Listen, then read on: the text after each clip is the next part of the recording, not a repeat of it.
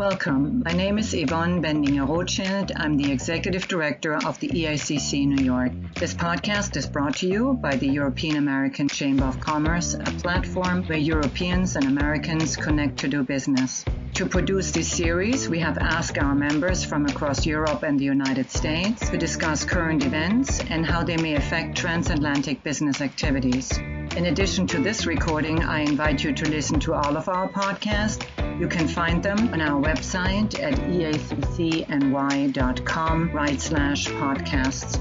I hope you will enjoy the insights our members, together with my team, have put together, and I encourage you to subscribe to the EACC podcast series on your favorite podcast server and to rate and share them with your friends and colleagues. Hello, my name is Paulo Fratini Melendez, and I manage member engagement at the European American Chamber of Commerce in New York. And I'm also your host for this series where we have discussed key issues related to Brexit. So in this episode, we will hear from Sally Jones and Ewan Holmes from Ernst & Young. They will discuss how businesses should manage and mitigate cost changes come the end of the transition period on December 31st. A little about our speakers. Sally leads Ernst & Young's trade strategy and Brexit team. She's a leading specialist in trade policy from both a global and Brexit perspective. Alongside her is Ewan, who leads commercial transformation in the regions of Europe, the Middle East, India, and Africa for Ernst & Young. And he has over 20 years of experience in commercial excellence as he works with his clients to creatively drive growth and develop new routes for, to consumers, helping to create an environment for increased investment and innovation across a wide range of sectors and countries. So we hope that their focus on commercial pricing will help you gain a better idea on how to best prepare for Brexit. Enjoy! So, Ewan, Brexit brings an increase in the cost base for many companies. What are the most significant costs that you're seeing come through? For me, I see the costs coming through in three main ways. There's the contingency fees that businesses are incurring at the moment uh, that hopefully are short term. They're having to increase stock on hand and build in contingency into their business at the moment in the new environment post the end of the transition period, then broker fees is one component, but the largest component that we're seeing come through is the, the new tariffs that businesses will be exposed to. And those tariffs we anticipate will be part of a no deal, um, but also with the size of the, the free trade, trade agreement being potentially quite small, then there will be a degree of, of tariffs in that environment too, potentially. Yes, I can I can see why businesses need to manage their cost increases. So are you seeing a trend of businesses looking to take costs out of their cost base or are they in fact more accepting that the base has fundamentally shifted? I think it varies um, depending on the magnitude of the change in costs where some of the costs are lower, then businesses are looking to absorb, or in fact, it's even possible to absorb. I think where the costs are of a larger magnitude, then people are taking more extreme options to mitigate. They're also then considering can they absorb or should they pass on to their customers? And some of those decisions depend what kind of operating model and what sector they're in. So for example, are they in a pure business to business model or are they a business to business to consumer model? Because how they behave will be different depending on those operating models. And I'm guessing that how competitors are reacting is also a consideration. But how, how do companies access competitor intelligence? Are they able to access competitor intelligence? How competitors react is a key component of being successful um, because your competitors have different exposures to the tariffs despite potentially offering a similar range of products. So they might use different um, ingredients in those products, they might manufacture them in different locations. They also may be working through a range of um, different types of mitigation. So what you think is their exposure today might not be their exposure in January.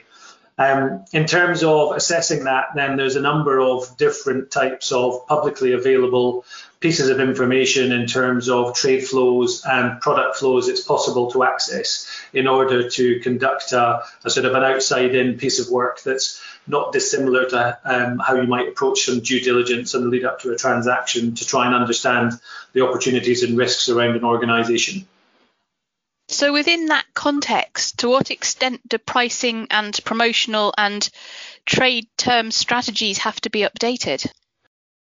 I think holistically is my view. Um, if I take consumer products as an example, which is you know one of the most exposed, taken into account the tariffs coming on um, agricultural products and farm gate products, then some of these categories in consumer products have 80, 90% volume on deal, i.e., products that are sold at a discounted price. And therefore, if you pass through a price increase only on your base volume, then you're only passing through 10 or 20% of the price increase. So you have to look at what are you going to do with your base price, what are you going to do with your promoted price, and how do you anchor that to trade terms as well. So it has to be a holistic end to end view, in my opinion. And are commercial teams equipped and ready to identify and then execute on those revised strategies? I think, in my view, they're not. And I actually have quite a lot of sympathy for them not being prepared with somewhere in the region of six to seven weeks to go.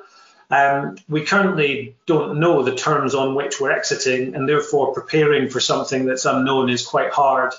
I think there are certain capabilities that can be built um, certain approaches that should be developed and understood. But precisely what's going to be executed and are they ready for that? I'd say no, but the capabilities are being built in the, built in the background. And on that subject of capability building, I, I can't ignore IT systems. How are they looking in terms of readiness and execution? Again, it's one of these areas which is relatively under considered um, or under assessed the the complexity of discount structures within an ERP system is is significant, and therefore the amount of testing involved in making sure that you're implementing price changes because we keep talking about incremental costs, but they might not all be going up. Some of them could be coming down. So it's a price change conundrum. And therefore, there is a scenario where every single product that gets sold to every single customer has to have its prices changed on the 31st of December, which would be the biggest single price change event that most of my clients have ever experienced, and something akin to an SAP migration or, in fact, Y2K. And I think against that backdrop, they're, they're, simply not prepared to be able to make make that that change and also be prepared for what happens if the changes in the systems go wrong and they're shipping products at the wrong prices on the 1st of January. Fascinating. Thank you, Ewan, very much for your time. Thank you very much. Thank you both, Sally Jones and Ewan Holmes from Ernst Young, for coming to speak with us today. We really enjoy you taking the time to do so. And another thank you to our audience. We hope that you enjoyed this Brexit Musing episode where we muse about Brexit, and that we hope that you stay tuned for our next episode. Bye bye. Thank you for joining us for this podcast from the European American Chamber of Commerce, New York. Please remember to subscribe and rate this episode, and be sure to check out the complete list of recordings on our website at eaccny.com right slash podcasts. If you have any thoughts or comments about this series, we would love to hear from you.